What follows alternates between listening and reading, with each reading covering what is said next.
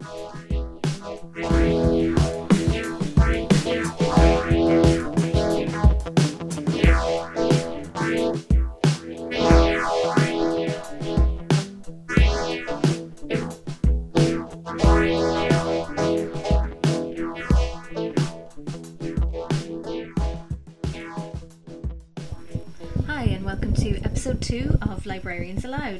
An independent monthly podcast presented by the Academic and Special Libraries section of the Library Association of Ireland. It's a podcast by librarians, featuring librarians, talking about libraries. I'm your host, Laura Rooney Ferris, and I'd just like to thank everyone who tuned in to the first episode, and big thanks if you're tuning in for the second time. The first one didn't put you off, thank you. Um, Jane Burns was quite a hard act to follow, so I've had to double up on guests this month. Uh, Tom Marr and Mick O'Dwyer are zine librarians, and they're the guardi- guardians of the Forgotten Zine archive.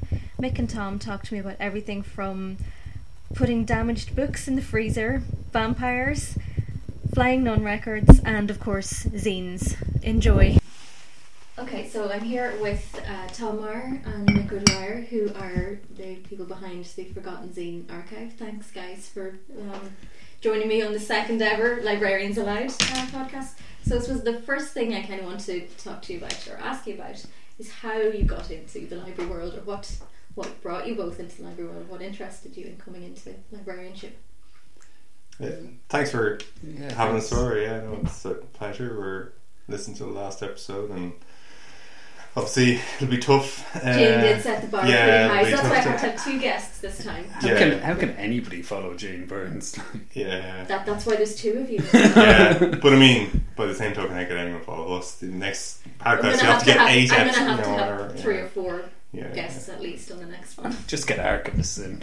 Do you want to go first? Uh, how did I get in? Oh yeah. Um, well, I did a different masters in UCD back in 2006. I did a masters in history, and I was in. I guess I was in the library the whole time there, because it was like a, a research masters.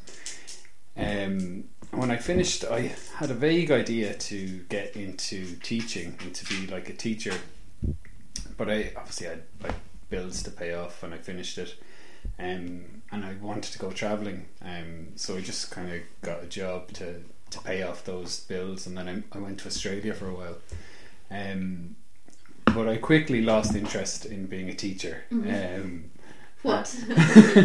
what dissuaded you from becoming a teacher? Oh, just um, I don't know, just having to to, to teach every day. Having to actually do the job. Yeah. Oh, man.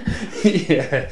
Well, I I guess I, I it was only a vague interest, but um, but yeah, no, I, I I quickly decided I didn't want to be a teacher, and it was always at the back of my mind. I always loved libraries, and I always used them um, to go back and to do to become a librarian. But just the thought of doing another masters was was something I didn't want to jump into straight away. So when I went to Melbourne, oh, well, I was living in Melbourne for a year, and I was a member of the library there, and I used to go to it a good bit. But then I moved to New Zealand for a year, and I was living in Wellington. And in Wellington, they have this beautiful uh, public library.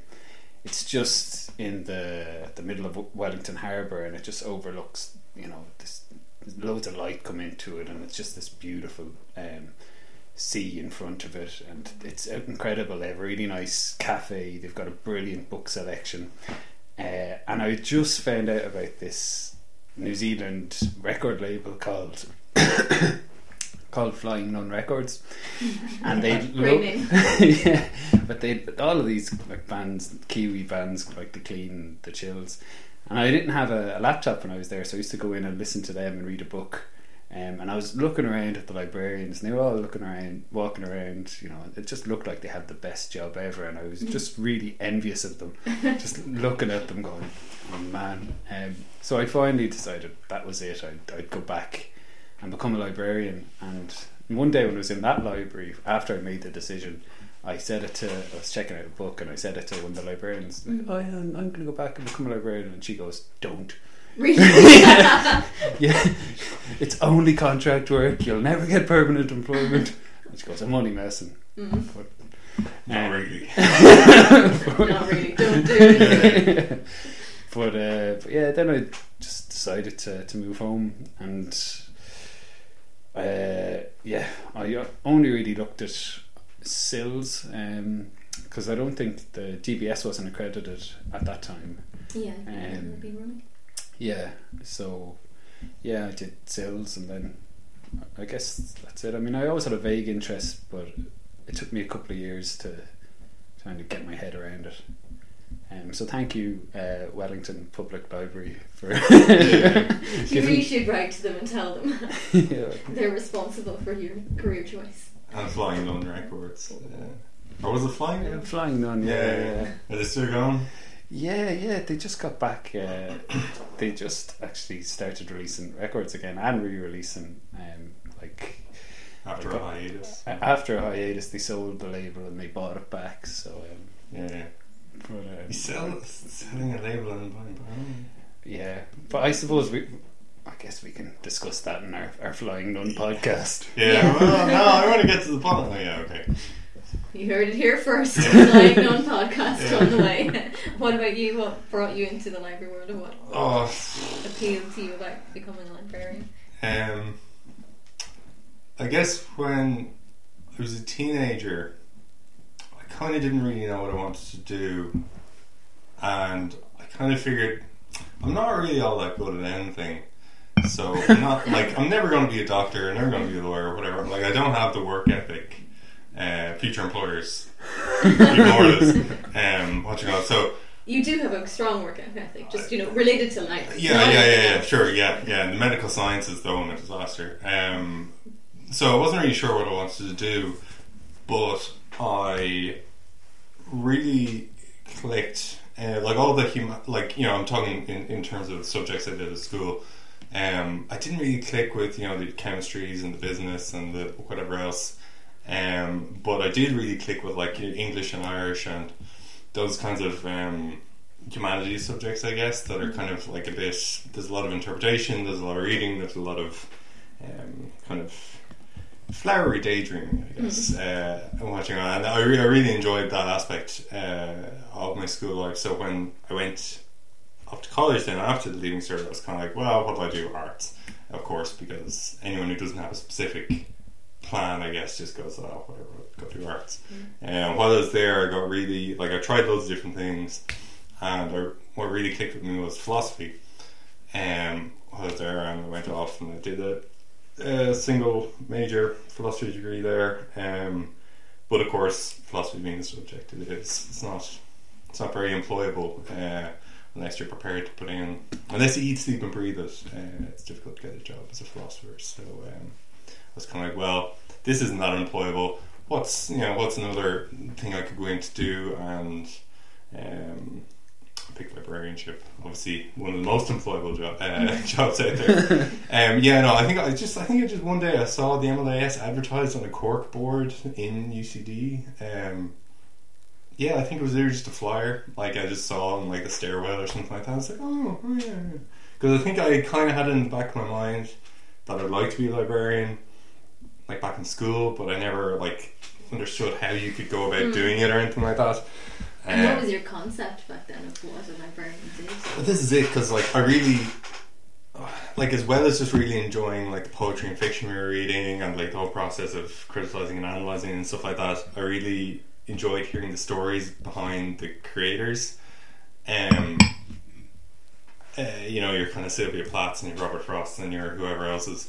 Um, but one character that really fascinated me just because of how like ma- mainly just how, how he's presented by the teacher we had was Philip Larkin Mm. who you know presented as kind of like you know creepy old man or whatever. He was kind of like a bit short tempered and like you know he did this that famous poem about uh, kids' parents and how they fucked them up and whatever, and that really appeals to any teenager Yeah. worth their salt. Uh, but it was like, oh yeah, you know, he worked in the library and like while he was working there, Uh, like he was writing his poetry and whatever else, and it had this kind of really idyllic picture of what being a librarian was. Based on Philip Clark, Philip Clark Kind of. grumpy old man sitting in a room full of books. Giving out about his parents. Yeah. yeah, I mean that's kind of where it started, but like like any good daydream, it you know it, uh, flew out from there. So yeah, I had pictures of like actually working in the public library down the road or in down the country somewhere, or um, you know o- over in kind of you know Yorkshire or somewhere in the UK or something like that.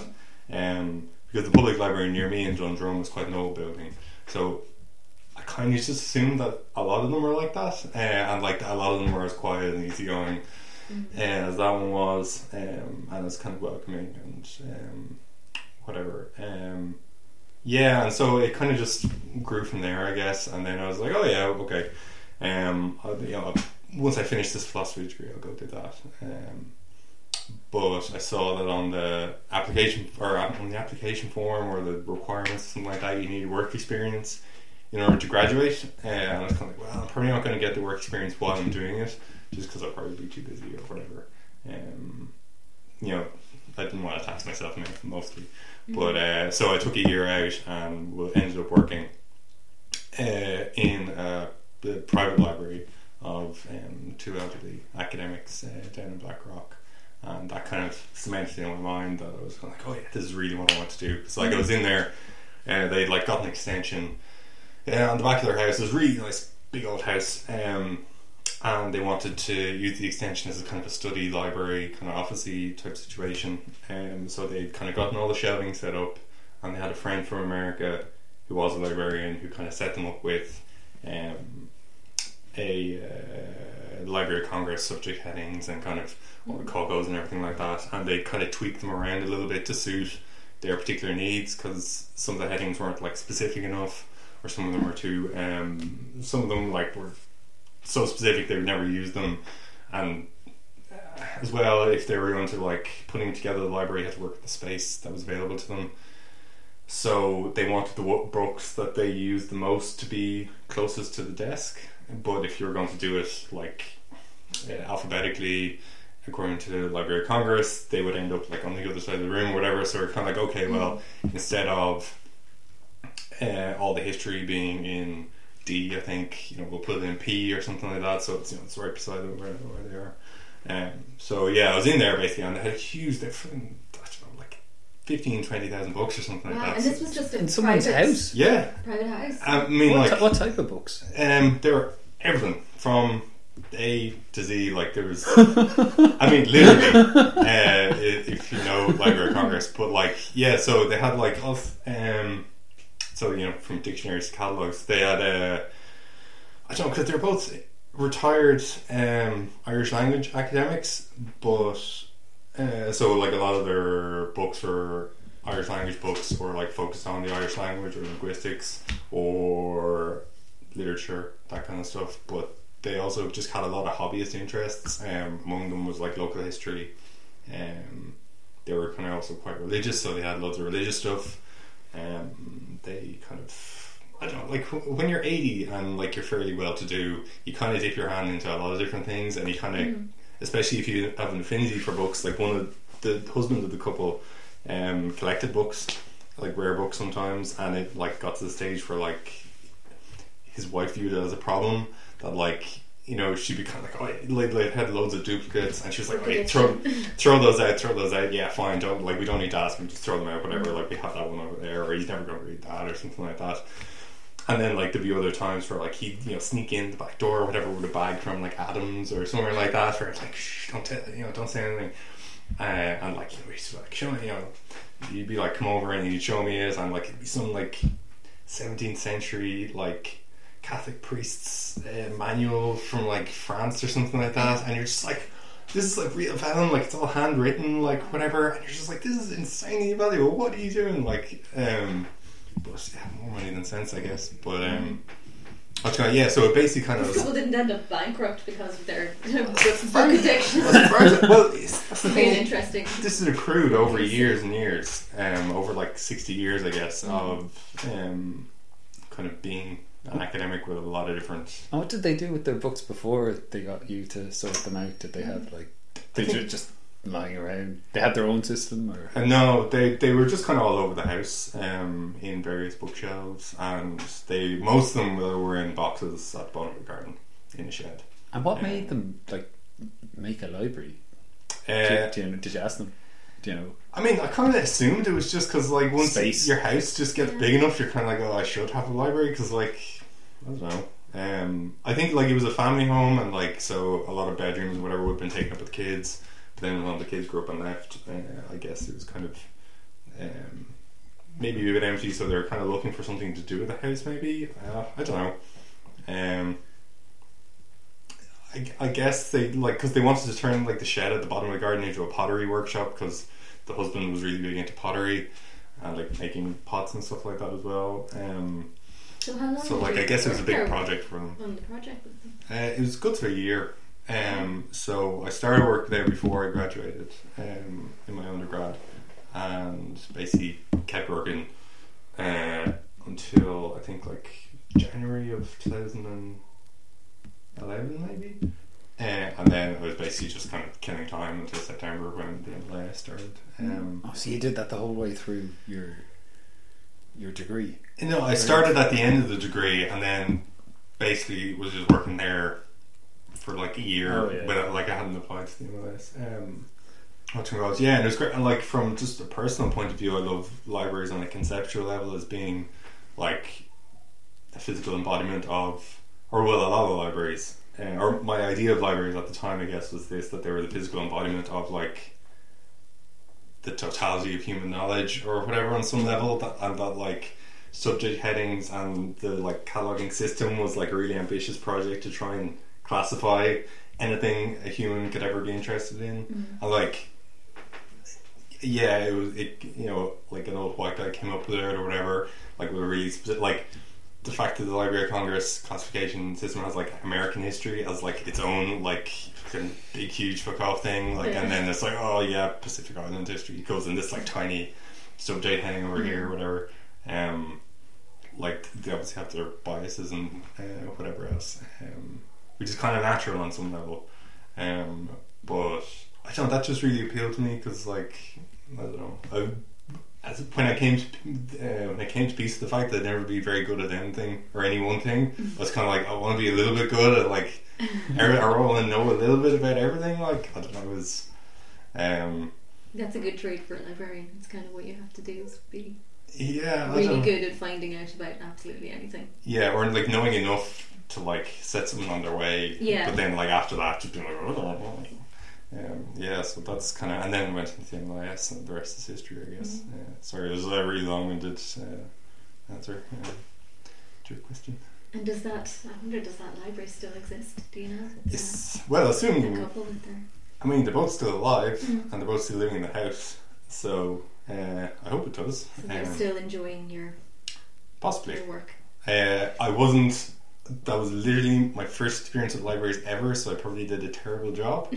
Um, like I wasn't qualified or anything. Uh, it was just that they were friends of the mother of a friend, who like sent my friend an email asking if he knew anyone who'd be interested in doing it. And I was sitting right beside him in college when he got the email, and he was like, "Oh yeah, you were talking about being a librarian." Oh, yes." And I was like, "Yeah." That was very handy for both you and him. Yeah, I know. The uh, I mean, it's like it was just such a valuable experience. I guess I kind of I feel a bit guilty having had that opportunity because I'm like, oh, if someone else got it, they would have made like it would have been so much more valuable to them, or they would have done a way better job, or they would have like they would have deserved it a lot more than I did. Um, but I guess that's life as well. Like Yeah. things just like half of it's luck really uh, as well, and the other half's hard hard work, I guess. Um, It's a good way of learning something that you do learn as a librarian as well in terms of setting up libraries. That there are lots and lots of ways to do it, but Yeah. essentially it comes down to the people who are going to use it and structuring around their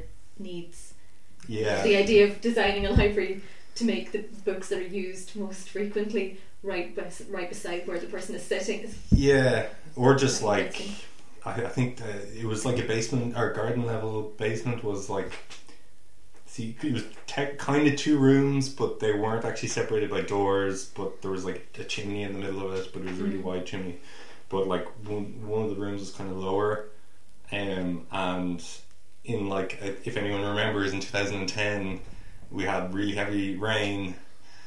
No, I, Yeah, I don't remember. It was like remarkably heavy, and there was a lot of flooding anyway. In I Ireland? Dub- yeah, in, in Dublin, Dundrum Town Centre flooded Oh yeah. during that. Yeah, but that spate of rain anyway. The um, one of the rooms flooded basically, like a small amount, which is fine. Like all the shelves were raised. There was nothing like on the shelf on the ground, but there were a lot of piles on the ground that I was just like, oh, you know, cataloging stuff like really generally before like I went specific on it, and um, a couple of books got damaged. A couple of kind of a couple of valuable books. Uh, Yeah.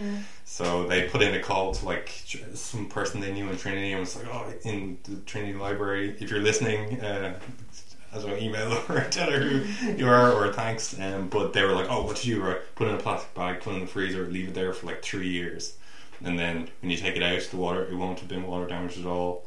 Whatever else will be fine." Um, so like just little tidbits like that Yeah. that you come up with. Yeah, So you're probably very aware now. You know, yeah, doing trying a disaster management plan for libraries Yeah. if, if you're ever in charge of a, a big library. Yeah, absolutely, and even just like measuring like shelf space and like the oh, they have one of those cool uh, ladders, the wheelie Oh, ladders. I want one of yeah. those. They they were they weren't. It was not. Maybe it's just 'cause I'm like a tall guy and like a little bit overweight, so I'm kind of. It's like I'm not light enough to like whirl across. That looks like it would probably be dangerous too. But um, did you try? I did try. Yeah, Did you injure yourself in the No, process of no, trying? I didn't. Uh, Did you break the ladder? And the ladder did break, but I wasn't there when it broke. I think it was their grandkids or something who did it. But um, Like likely story. yeah, there were a lot of like the tip top shelf um, uh, was really high up, um, and there were a lot of times when books like fell off there, or like there were kind of like there was a lot of kind of high altitude, uh, high altitude accident, accidents. But thankfully they weren't the valuable ones, so no damage was done to them. But um, That's good. yeah, so I don't. Yeah. So, what about whenever you finished um, in UCD? What were your first jobs out of out of the qualification? Well, I got a job whilst doing. Well, it wasn't a paid job. It was in one of our classes. No, I think even in two of our classes, we'd one music librarian came in to talk, um, and he in the class he said that uh, a librarian in DIT in Rathmines would be looking for for some uh, help just doing a couple of digitization projects. So I got her email address off him. Roy something was his name. Um, hello, Roy. Um, We'll it. find out his name. we'll hunt him down and thank him personally. That sounds like an album Flying Nun would release. Hello, Roy. uh, Save this material for Flying Nun Oh, fire. yeah, yeah. Yeah. Roy. um, so yeah, no, I got her Catherine uh, Ferris her email off Roy, um, and I emailed her, and so I went in whilst doing our capstone, um, and I worked on a couple of digitization projects with her, uh, just for a couple of months. Um, I wor- worked a few days a week where I was scanning. Well, one big project was on a, the Dublin Music Trade project, which was Brian Boydell, who worked in Trinity. He'd made like a card catalogue of all the music uh, sellers, music instrument makers, uh, publishers in Dublin. I think it went from 1550 to 1750, just like a card catalogue. Um, so I digitized them, and then she created this database, and then I like uploaded them onto uh, the system, and I filled in the metadata, and I um, so I, I did that, uh, and then I did a couple of di- other different things. Uh, but I guess my first paid, or I guess a jobs bridge is a paid job. Uh, Yeah, of sorts, yeah. yeah, uh, I went from there to work in Oireachtas. Um, so I was lucky. Uh, the Oireachtas was looking for people to do work on a couple of different things. There was one project was to create a subject resource portal uh, to be used for politicians and their PAs, and then the other project, uh, the one that I, I uh, was working on, was to catalogue um, a collection of pamphlets that they had called the Dublin Castle Tracts. Um, it was just this really, really, really cool, um, interesting collection of pamphlets that uh, that they'd had for years in storage, um, but they'd actually bought. I mean, the creation of the Oireachtas Library in itself is really interesting. That this pamphlet collection was created by the British administration. Um, they had created a library, um, and when obviously when the Irish Free State came into effect, they had no library themselves, so they bought the library off the previous government, off well off the British administration. But uh, so all the pamphlets in the collection were all like about rebels or you know the, lots on Wolfe Tone and the Act of Union and stuff. But every now and again you'd find a really really random one that you just think, why on earth would anyone like, Mm. let alone you know.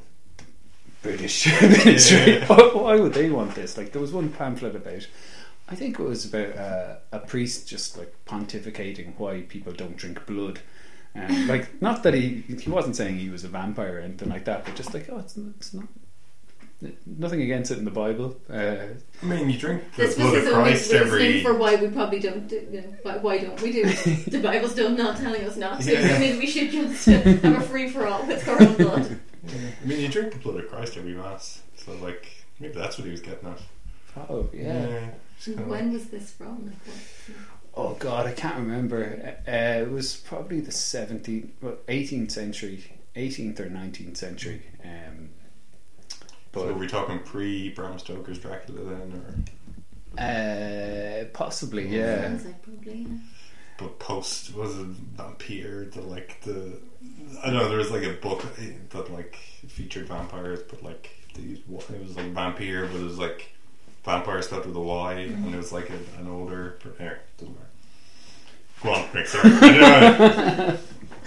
No, it's fairly topical, isn't it? The Bram Stoker. Oh, yeah, it is October, yeah. Um, but yeah, no. So I worked there, and then So I, you kept that particular pamphlet for yourself, just for, tips in case you ever want to become a vampire. or a priest. Yeah. I was thinking more likely that you become a vampire after those two options. Oh, why combine them? Why not be a vampire priest? That's true. You don't see a lot of that. um, but yeah, no, I worked on that, and then I worked on a couple of different things uh, in in the Oireachtas, and the Oireachtas was great because I know Jobs Bridge is not ideal, and a lot of people seem to have bad experiences of it, but I had a really great experience. Like Mm.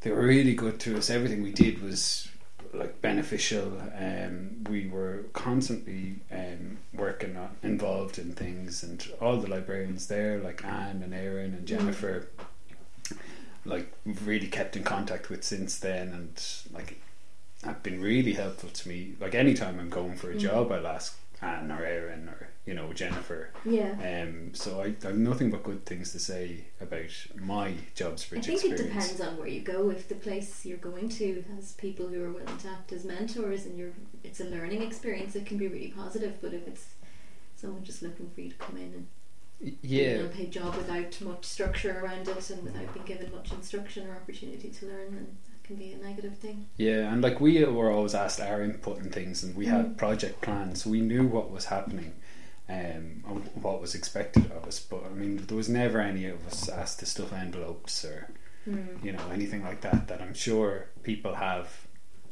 I know. I mean, I talk to people who've had bad jobs bridge experiences, and it's Mm. been awful. But for us, it was just it was great, and they, you know, they really made us feel part of the team, and and just the buzz going in to Mm. the Oireachtas and The buzz around or the the, buzz. office. yeah, I mean, I'd always, you know, when you walk in and you'd see the painting of Michael Collins on the one side and De Valera on the other, and you know, it was it's just incredible. Yeah. Um, but uh, yeah, so I, I loved it. So I guess that was my my first job was the digitization technician, but my first kind of semi-paid job was the was in the Oireachtas. Mm. The, um, do you reckon it's a like a public-private thing with the job bridge that like public institutions that offer job bridge internships are like feel more responsible for like people having a good experience with the program in general, and that like, with kind of private companies, you're more likely to just oh, cheap labor or whatever. I think it depends on who who's in there. Yeah, it probably depends on people yeah. you're working with. You know, if you go in and you're working with probably if you're working with other librarians who kind of understand that you're Mm. early in your career and you know Right. Yeah. you're you're coming in there to, to learn and they want to give you an opportunity to do that, then you'll probably be fostered to develop new skills and give Fair them some enough, kind of yeah. input about what you want to do. But yeah, if it's It's- probably if it's a situation where there might not even be a librarian involved in, Yeah. in hiring, if it's a company where they just want somebody to come in and get work done, but they're not willing to hire a qualified librarian, Yeah. it's probably less of a positive experience. Yeah. So watch out for those ones, Yeah. listeners. Students. What about you, Tom? Uh, as you were answering your question, I was trying to think of what my answer was. F- I f- I can't remember. Um, I think. Oh, Oh, I think I know. Was it that uh, job that you got during the MLIS in the working with the brothers? oh yeah! Fucking Yeah. Jesus Christ! I, This I is great. like You're like an old couple, or something. You're telling him what it, Yeah. what his first job was.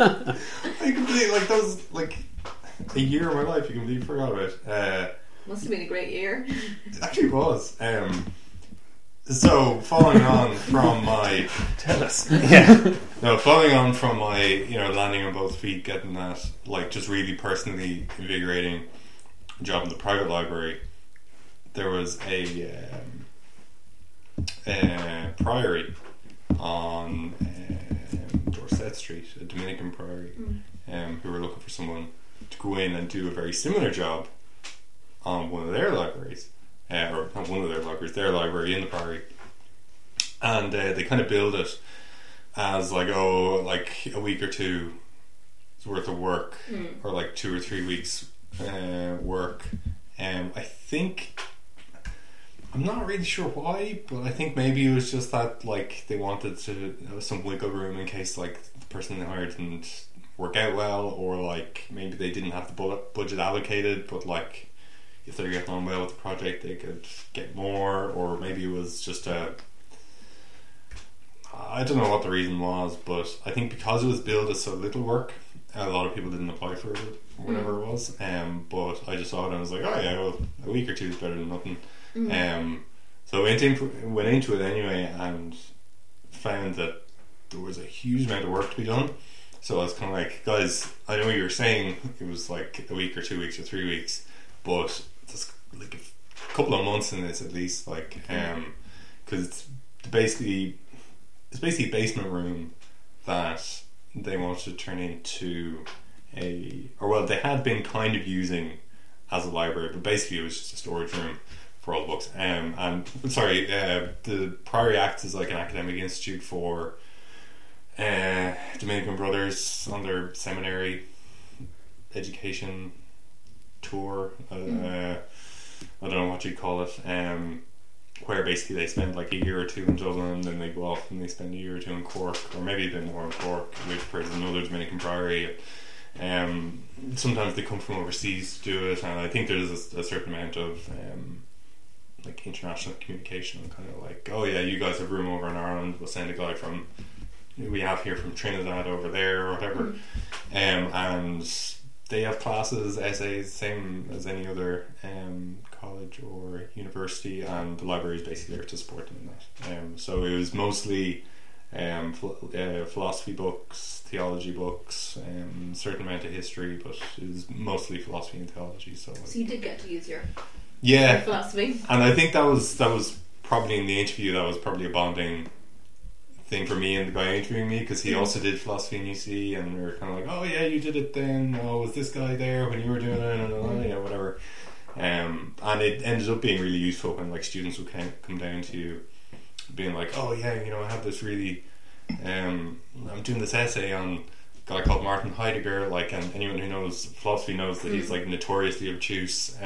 and also like basically a Nazi but anyway um, oh God, and it's like yeah I just don't understand what he means but that like this one specific word and like if anyone's read it they'll know like that just there are just sometimes the way things are phrased like they they're using words like being or time, like but with like a capital B and a capital T or mm-hmm. other with a capital O or whatever, and it's like a technical term that like they've defined like three hundred pages previously, or sometimes three hundred pa- pages like in the future or whatever. So you kind of have to keep reading in order to get at what they mean by it. Um, and so it's really difficult for people to read, and uh, especially for students who are new to it to write essays on whatever. So it was really great to be able to sit down with the guy and kind of like, oh, I remember having to answer an essay like this before. Like it's really tricky, especially if caught up in this one particular thing. Like whatever I'll throw up.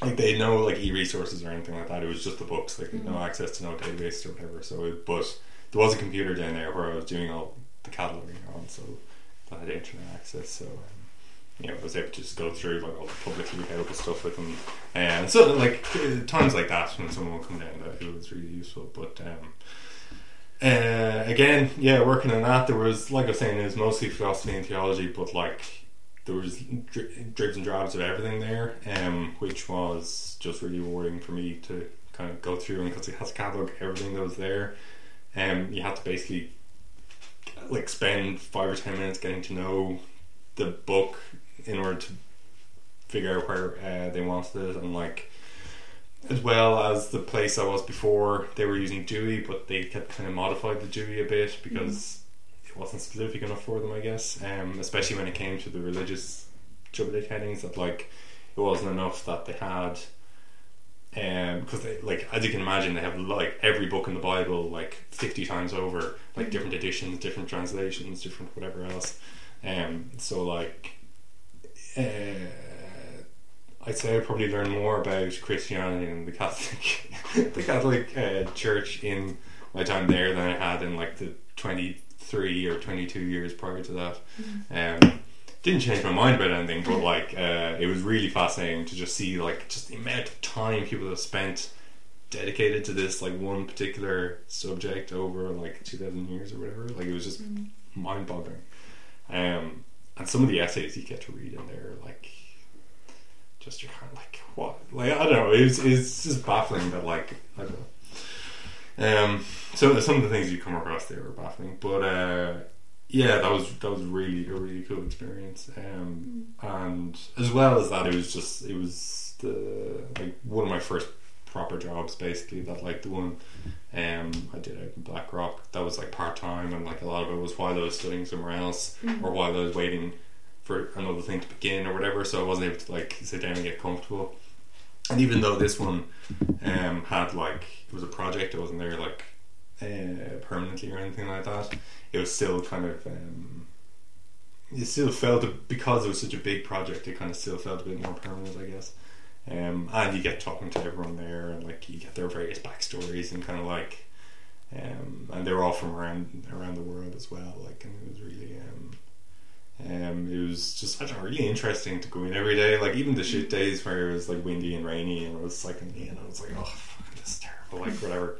Like once you get in, it was, um, it, it was really good, and they gave me a huge amount of freedom as well to like just do whatever I thought was best to do, and there was like they didn't have a librarian they never did and they weren't going to after I left so it was kind of important to like onboard all the students and the, the staff members there to like how it worked and using it and why I was making every decision. And that kind of forced me to like reflect on why I was making the decision whenever it's like oh do I really need to do this or whatever?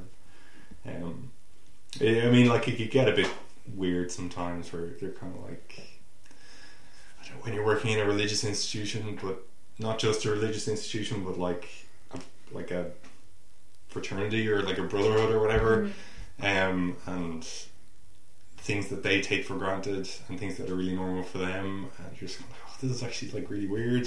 um, uh, I don't know. It took a bit of getting used to, but like whatever. It's a it's a life experience, and you learn from it, I guess. But um, it was really cool, like walking through the halls or whatever, and hearing them practicing like their Gregorian chants or whatever, and you're just like, oh, this is really weird, but also really cool. Like uh, just like in the other room, and it's like, oh, oh, oh, oh. But um, yeah, so I was in there for for ages, um, and I think that wrapped up. Um, it's probably it's probably no, it wasn't it wasn't a year. It was like nine months, I think. Um, it ended up wrapping up. Um, yeah, and that kind of, I kind of felt like, oh yeah, you know, I'd gotten a really good slice of, a really good chunk of experience, and now I can go get something a bit more substantial or be more reliable. But uh, unfortunately, that's easier said than done. Yeah. Um, what's your call it? Yeah. So after that, it's it was a lot of like for a while, it's a lot of just kind of pro bono work, just doing whatever you could get your hands on, even if it was um, like I helped out with um, the Metaphysical Society in Trinity. Just kind of they had a library of like two or three hundred uh, books, journals, stuff like that. Um, that they had as a library and that they lent out to people, but it was like really informal and it's basically just a pile of books that one person said, "Oh yeah, you can take that one or whatever," and Mm. because they knew each other personally, they were like, "Oh, whatever." whatever. But um, cataloging what they had and taking the inventory of it and trying to arrange like specific reading times and then um, lending procedures and stuff like that with the staff of like the philosophy department in Trinity was like interesting to do. Uh, and like I would have known a lot of them as well from my time um, studying philosophy in UCD, just because yeah, the two departments were quite close, so they would end up being events where students from both uh, programs would be at them, and you kind of get talking to people and whatever. So it was kind of a nice way of marrying um, the undergraduate thing, which I figured I'd never use. Um, like after I'd kind of like, oh yeah, I'm never going to be a philosopher, so I'm never going to use it. So I'll just forget it all. Um, call it? Yeah, and then I don't know what else after that. So how did you both get involved in Forgotten Zines? And where did that start from? Oh, yeah. Your involvement with it anyway. How did you both get drawn into Forgotten Zines or how did you find out about the Forgotten Zine Archive? Yeah, there you go. Um, well, we had to do a capstone project um, when we were in, in doing our MLIS, and uh, I guess for the capstone, I mean, you know what a capstone is, Yeah. yeah. yeah. Um, the, for the capstone, the a lot of the lecturers had came up with ideas for projects. Um, the, the whole capstone just kind of remind it sort of you know uh, reminds me a bit of that TV show The Voice, where you know the, the lecturers will pitch their uh, if they want you to join their team, they'll Yeah. pitch their And do they idea. spin around dramatically? They- you know, they did actually. Man, I missed out on all this because I was like, and I, then I do just you didn't sing go. um, with, through an auto tuner?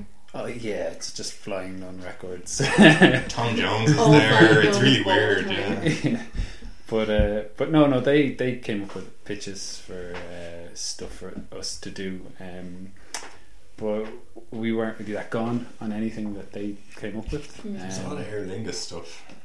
There's like a couple of different projects that were like Aer Lingus related around there. yeah, but there was Was the course sponsored by Aer Lingus that year? Oh, I wonder. Yeah. I don't. Yeah, well, I, I think there had been a capstone on- on Aer Lingus the previous year, so maybe it was to do with continuing on that Oh, work. yeah. Mm. But yeah, but anyway, none of us were, were that gone on, on their, their ideas. Um, so uh, one of the girls in our group, Leanne, uh, she is from America, from Michigan, and um, she came up with the idea. Well, she had the idea of why don't we make a, a zine archive? Um, now there would be a much bigger zine Mm. scene, uh, for for want of a better word, in, in America, um, and than there would be here Especially in Michigan. in Michigan. Yeah. yeah. Um, now we had red zines, and I think Well, I had.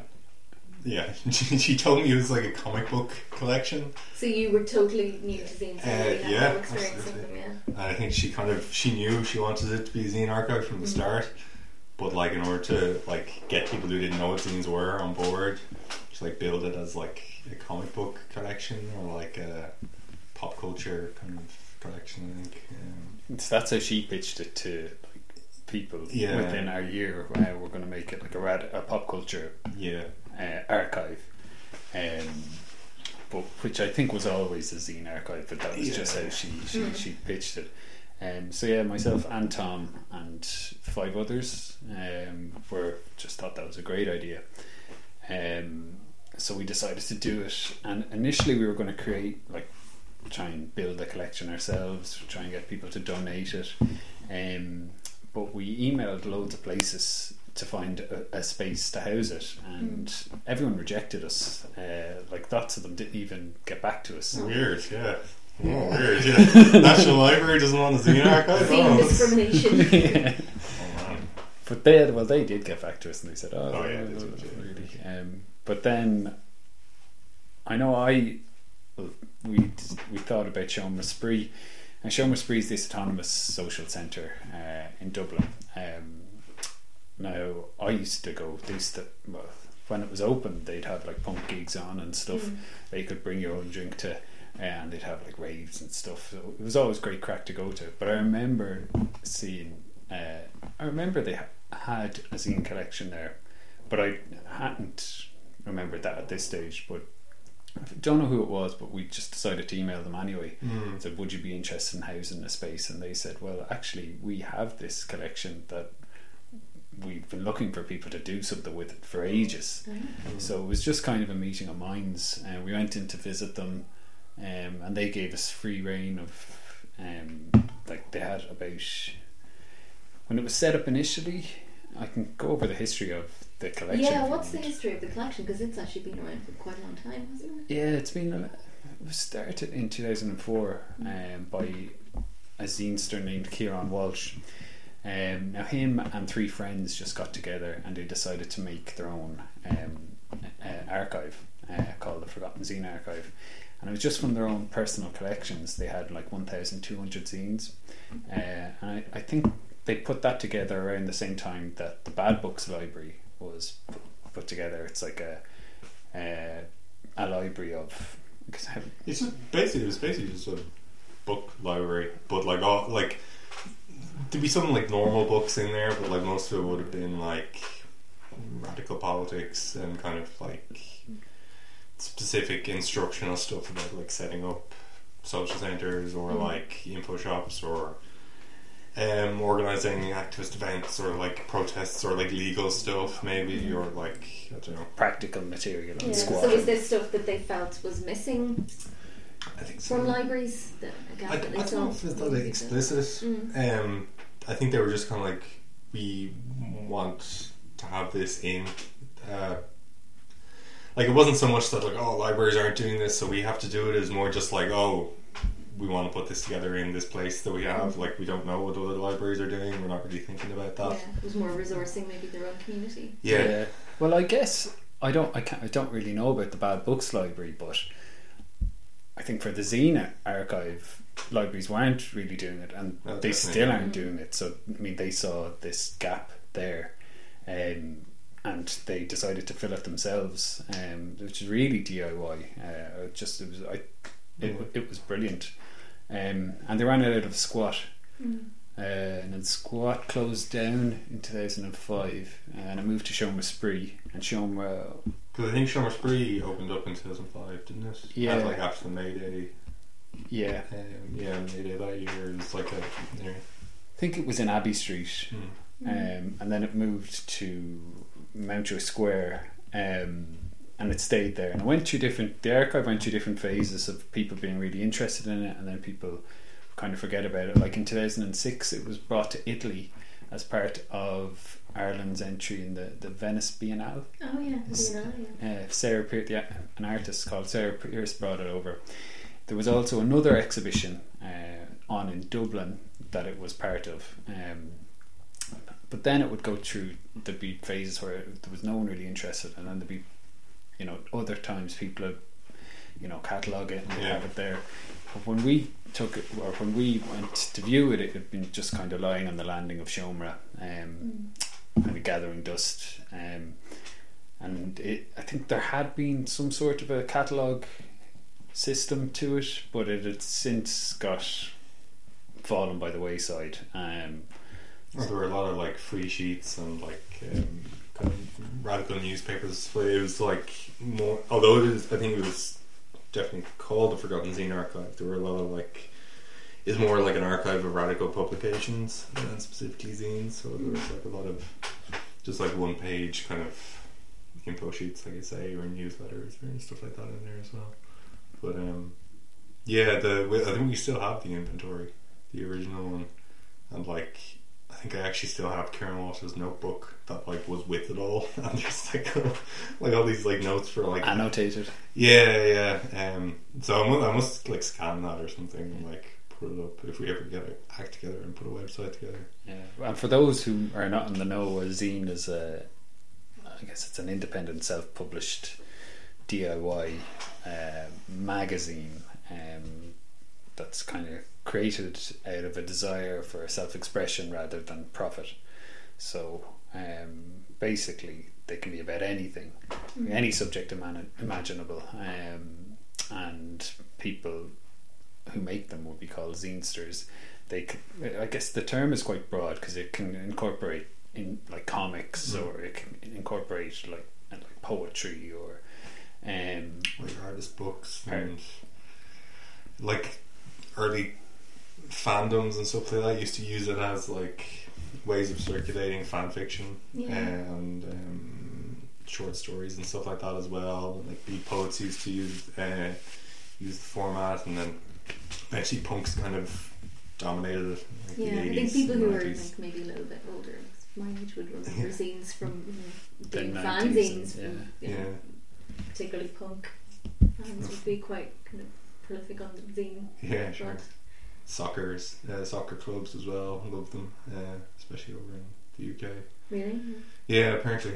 Um, we have a couple from like, Bray Wanderers and um, one or two others. The, was it Oi referee or I referee? uh, no way Or referee. no way referee? That's what it is. Yeah, yeah, Yeah, there's some great titles. Yeah, in yeah. zines. What was the one that about the the Dublin city worker?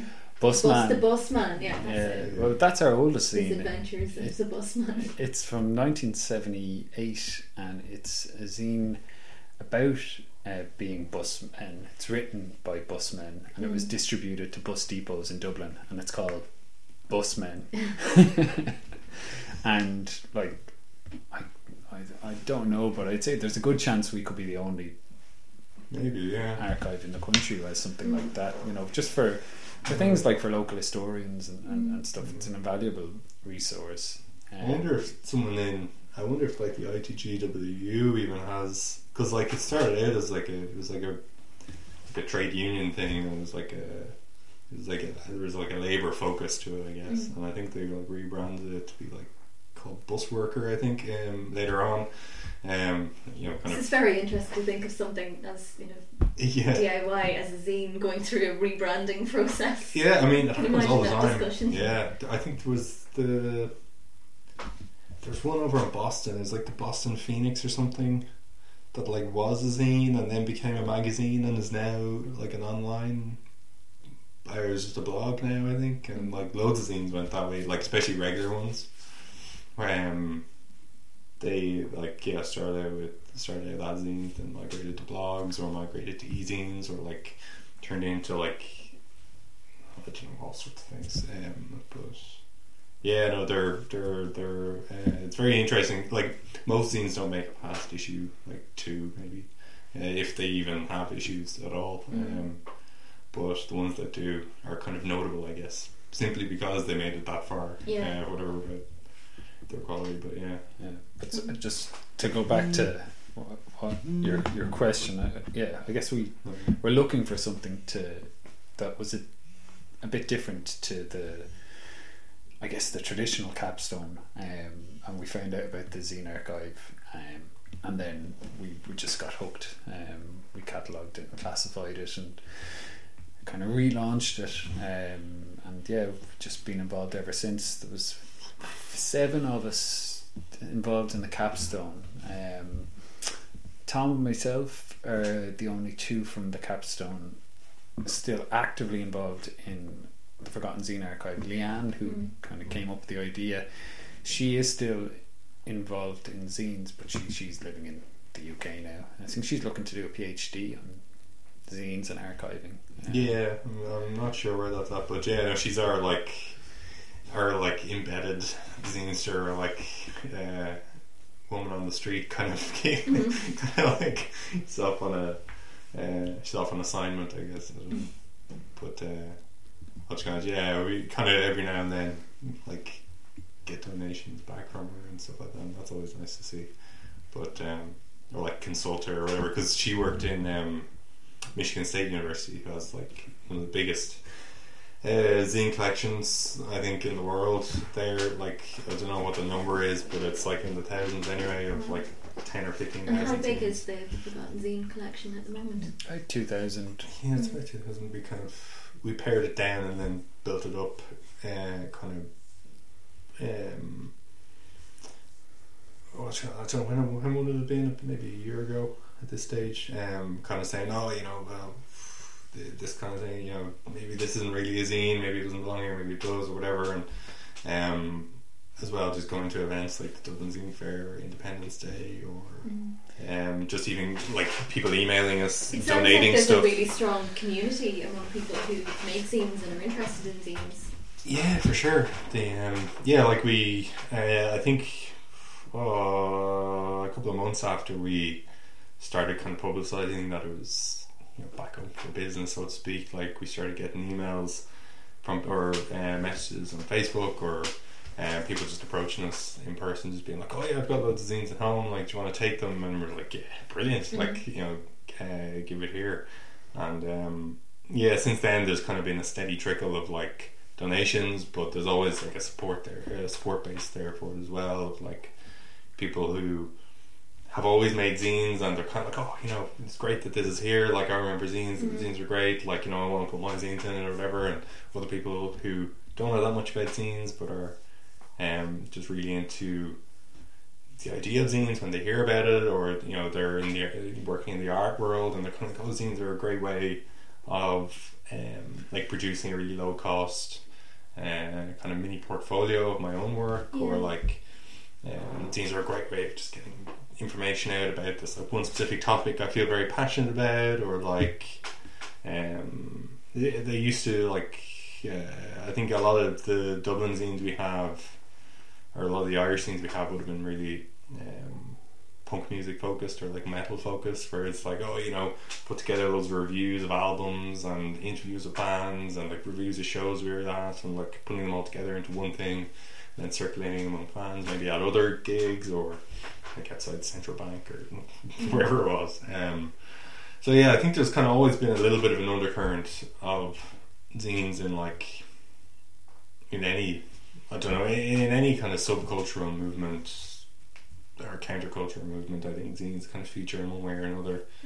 Um, partly out of necessity, but partly out of just kind of it just fits their ethos, I guess, or Yeah, it so there's like quite a crossover between kind of zines and zine creating communities and kind of, I suppose, radicalism. Yeah. Like Yeah. I, I think the zine community, there is definitely community, but it's quite disparate. I mean, it's not like Yeah. people meet up every Mm. week to yeah, sure. to to create scenes, or even there might be different pockets of people who make like I don't know punk scenes, or people who make kind of I don't know like like com independent comics and Mm. stuff. I mean, there's only a couple of events each year that that are organised where people will like zine fairs where people Mm. will come together to sell. But I suppose within the community, it's it's quite there's quite a close connection. Like everyone knows each other. Mm. Um, and even with zine librarians, I think it's like that as well. I mean, Mm. there's I mean, with librarians, it's like that. So, like, Yeah. with zine librarians, it's like doubly so. And- yeah. In terms of zine librarians, like, there's you two, and I don't know of any others. How many others are there in? in Ireland. Well, there's like they have zines in Limerick in the Limerick School of Art and Design. Mm. So there's like Anne Culhan and and Stephanie O'Keefe. Stephanie, Yeah. yeah. um, who were at the NSL last uh, this year. Um, Donna, well, Nival has zines. Um, I think they've they've just they started the collecting Institute for Visual Arts. visual arts. Yeah, they're great. Like they've kind of been down to speak to them a few times. Um, but apart from that, I don't know if anybody houses them. Um, There might have been some up in Warzone in Belfast, um, Mm. but I don't know for sure. Um, I suppose yeah, it's the kind of thing where a lot of, unless like you make a consider a considerable effort to like get the word out about it, it can be very easy for it to just exist in a local community and for like it not to stretch beyond that in a lot of mm-hmm. ways. Where it's just kind of like, oh yeah, you know, this supports the local community that needs to support and whatever, and that's kind of good enough. And mm-hmm. it's all volunteer run, zero budget or whatever. Mm-hmm. So like anyone who isn't who is involved is kind of like I don't know they're I don't know. It's not their full time job, I guess. So yeah, kind no, like nobody's working full time. yeah to like there aren't a lot you of full yeah. time zine librarians. yeah. Yes. Unfortunately. Unfortunately, Yeah, yeah. give give it time. But if anybody wants to hire one or two, Yeah, we're always accepting. Yeah. And what um, about the the um the zine archive at the moment? Where is it? How is it now? How what what do you see being the future for the, the zine archive, or what would you like to see in the future for the zine archive? well, I would like to see more libraries actually start their own zine collections because it's very easy to do. I mean, they're relatively cheap to make. Um, you know, if we're looking at ways to get p- patrons in to libraries, I mean, zines in public libraries are just match made in heaven. Mhm. Like, if we want to get people to use libraries, what better way than to house an item that they create? Yeah. Um, I mean, you can organize zine making workshops really, really quickly, and I think librarians should be encouraging people to use their imagination and to make stuff. Um, and with zines, it's just a, a, a a really easy, cheap way to do this. Um, and for academic libraries as well, um, because I mean, if you for uh, an academic library was to start a, a zine collection, it would essentially be shaped by students, Mm. and and you'd have an unfiltered, uncensored look at a student's life within a campus. Yeah. So to see this grow over years to get students look would be a work of art in itself, Mm. and it would be so easy to do. Um, but even aside from that, I mean, I mean, zines are really important for, or can be used really easily to teach students about things like information literacy, and you know, it's it, there's so many uh, different courses that you could do with them. Um, so it, what I would like to see, and what I guess one of the things we've been doing with the archive is just promoting the medium, just to try and encourage other libraries or librarians to to, to take a chance and, and start their own collection because it's Mm. it's so easy and cheap to do, and it's like it's it's creative and it's it's just it's a no brainer for me. Mm. And even if you don't want to start a zine collection, why not start something else unique? Mm. You know, we, if we want people to use our libraries, why not think outside the box and start creating these really unique, you know, cheap collections to, to bring people in? Yeah, I think a lot of libraries are, are picking up on that and kind of Yeah. going into that maker space uh, um, environment and offering spaces for um, creative activities. Yeah, and it's great. Mm. More than we need to do it though. Yeah. so I think we'll kind of uh, draw things to a close now. Um, but I just usually ask people at the end of talking to them if they have any advice that either they wish they were given or that they would give to somebody going into the profession. Other than to start a zine archive, what would you Hmm. what would you tell people to do? Or what advice would you wish Take- you'd been given heading into the profession yourself? Take every bit of. Be very proactive about um, developing your skills and acquiring new experiences, and especially when you're like if you're a recent graduate or you're just about to graduate from library school or you haven't even gone into library school yet and you're still quite young now's the time to like do crazy weird stuff Mhm. that you won't get away with doing later on maybe um, and to like do all that stuff but think about the principles behind them and why they're doing it why you're doing it and like understand that like the same principle can kind of lead you down really mainstream routes that are great and fine, but they can also lead you down really exciting and new and interesting routes that people haven't explored fully, maybe, or um, I don't know. I guess just really have your eyes open and your ears to the ground about opportunities, and don't be afraid to kind of, if you don't see anything out there, to go out and make something happen happen yourself, um, because like really anyone, like almost anyone can do. Um, can do that, like to just kind of I don't know. It's just, it's just getting getting up and doing it, really. Yeah. and just to have confidence in yourself. yes. Easier said than done, I know. Uh, I guess I would tell people to try and uh, just try and uh, focus on, on things that you're interested in and, and working on things that you're interested in and it doesn't if you're if it's not part of your you know your nine to five your day to day library job I mean you can still still um, you know incorporate do things voluntarily or like Mhm. with the zine archive we've I mean it's been completely voluntary but we've through it we went to Berlin last year and we got funded to go to Berlin uh, to present at a conference we've organized exhibitions we've organized zine fairs we've done so much like haven't been paid for any of it but it's been fulfilling and rewarding and I think you know But it, seems like it's kind of brought together personal and professional interests. Yeah, yeah, I've definitely gained as much from it personally as I have Mm. professionally, and that's a great thing. And I think if anyone has an interest, I mean, that you know, you don't have to be paid for everything if you're if you if you want to do something in librarianship and you can do it voluntarily, do it voluntarily because it could be a way of putting yourself out there and getting recognised. Yeah, you don't know what could come from it. Okay, guys, thanks very much for joining me on uh, Librarians Aloud. I will release you back to the wild. Thanks very much for having us. Yeah, thanks.